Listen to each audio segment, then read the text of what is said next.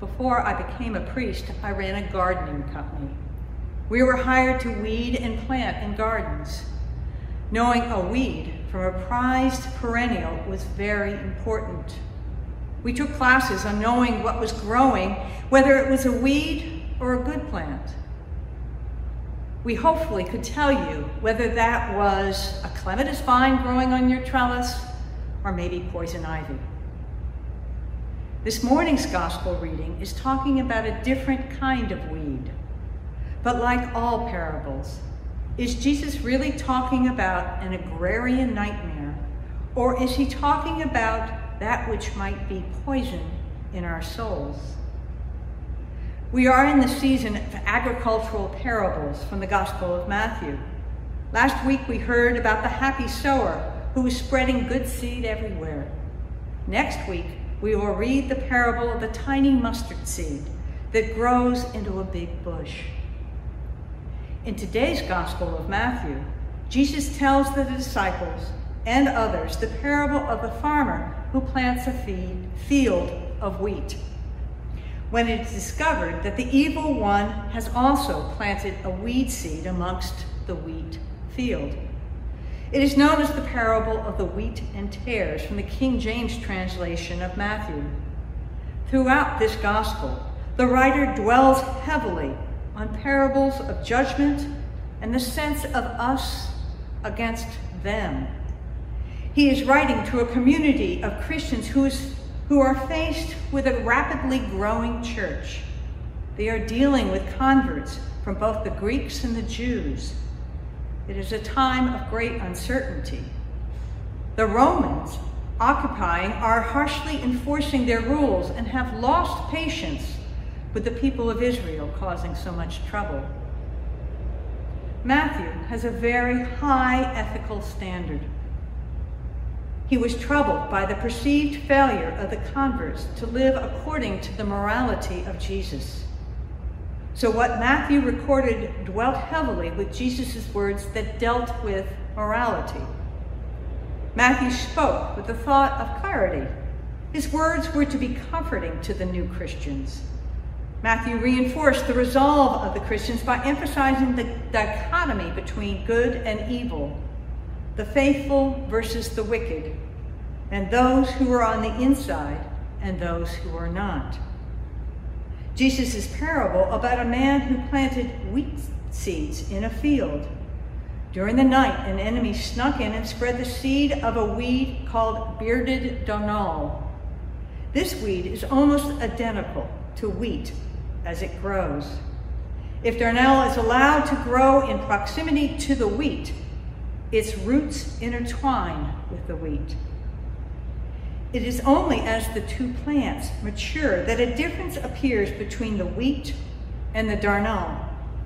The wheat has ears that droop and turns a husky brown when it matures.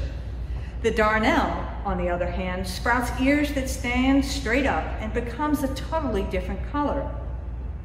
At harvest time, the darnel is gathered very carefully. The seeds are toxic to humans and may have such a bitter taste that if it intermingles with the wheat, it ruins the taste of bread. Expert reapers can see the difference and can separate the darnel from the wheat.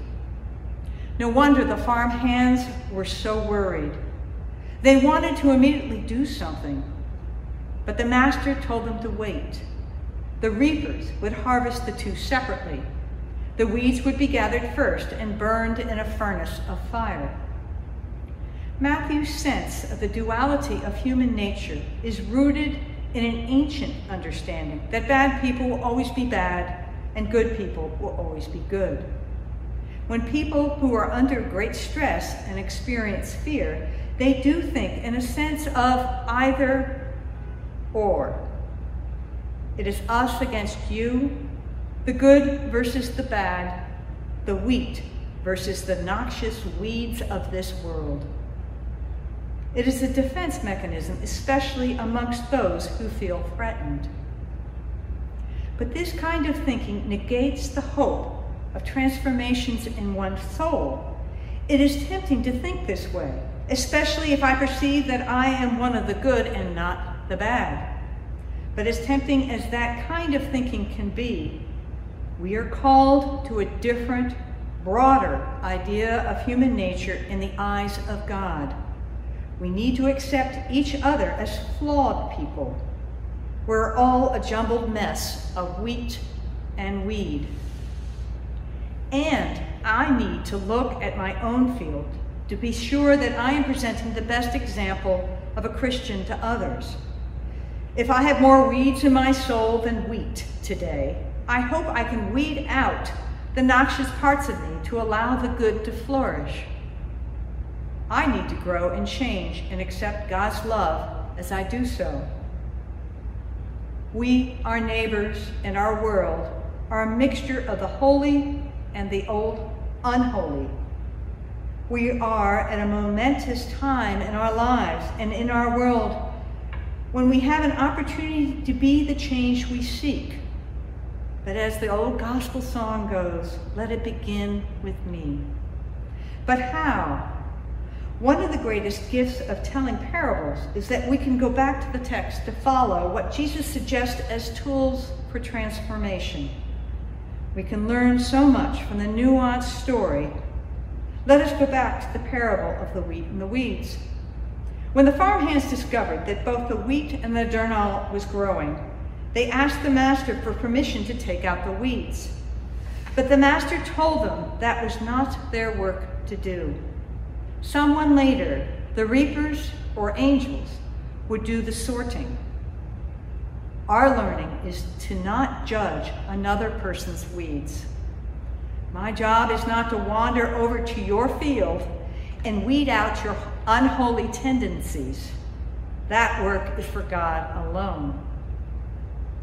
But what we are coming to understand is that we should hold each other accountable especially within the community of faith.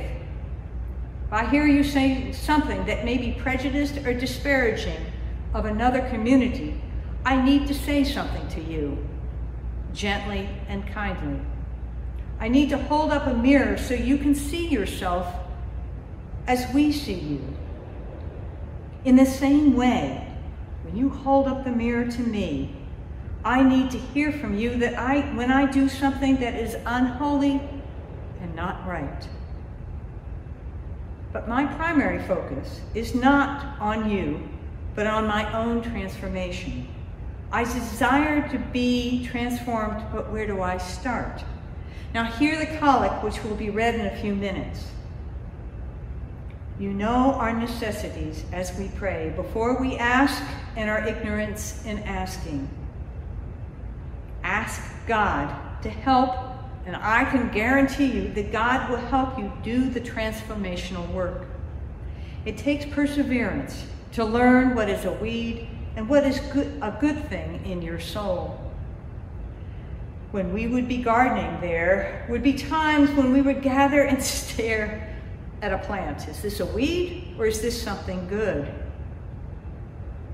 In my own garden, one day I discovered what looked like an ornamental grass. I was thrilled, so I left it there to grow and flourish. But then the next season, it had overtaken my garden. It is known as nutsedge. And if I had thought to ask a friend what it was, it would have been gone sooner. But instead, it took me a few years to eradicate it. We are at a time and a place that is both a challenge and a gift. May God grant us the willingness to see our own faults, our own weeds, and the strength to change for good. Amen.